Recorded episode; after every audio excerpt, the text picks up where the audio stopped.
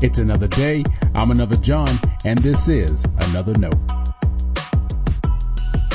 Today's edition of another note is titled, What to Tell the Guy at the Door. And our scripture reference today is taken from 2 Kings chapter 4 verses 8 through 37. And as always, may the Lord add his blessing to the reading and hearing of his holy word. From time to time, someone comes to the door at our home. Most times they're selling some new security system or lawn care method. I'm probably like most of you. If I wanted a new alarm, I would get one. But I know people have a job to do and I respect that. So I don't want to waste their time. I'm sure my neighbors are ready to buy something.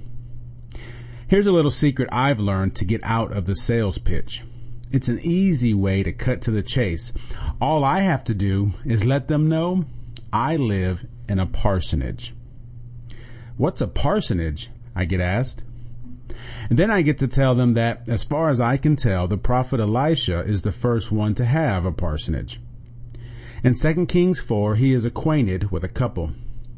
Elisha would regularly pass their way and share a meal at their home. Eventually, they decided to build a small roof chamber with walls and a lamp, meant to be used by the prophet whenever he came around. By the way, I'm happy to say all my parsonages have had walls and lights.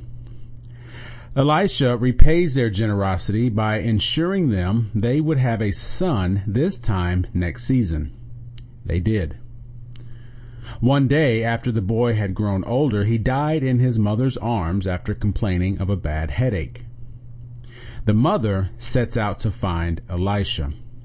She foregoes the pleasantries with his servant and directs all her mother bear energy to Elisha. It was Elisha's idea to allow his servant to go in his place to apparently bring him back to life. The mother wasn't going for that idea.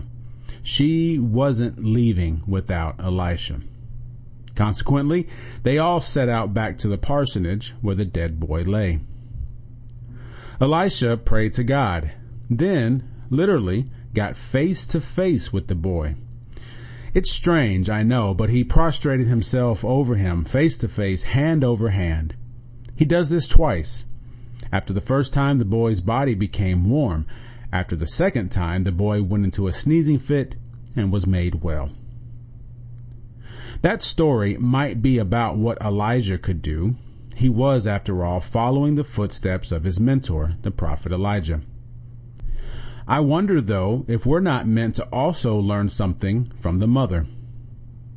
In this story, she teaches us the value of friendship, generosity, faith, care, love, preparedness, persistence, hope, and thanksgiving.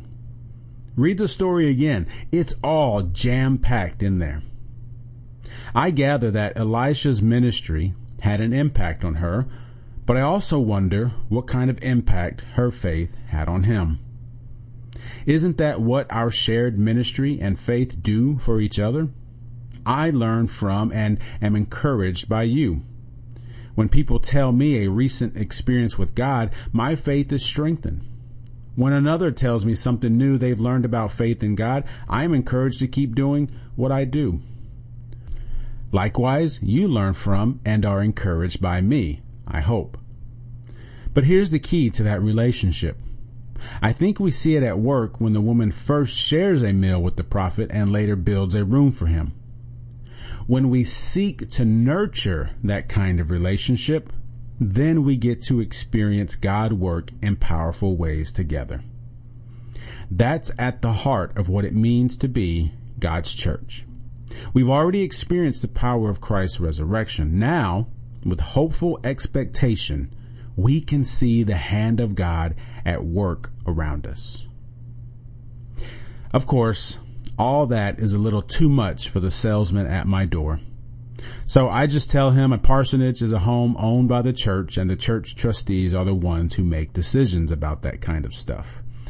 Granted, you can't use the parsonage excuse at the door, but maybe you could tell the story of 2 Kings 4 to someone. You could also be another example, of all that mother taught us. Stay blessed.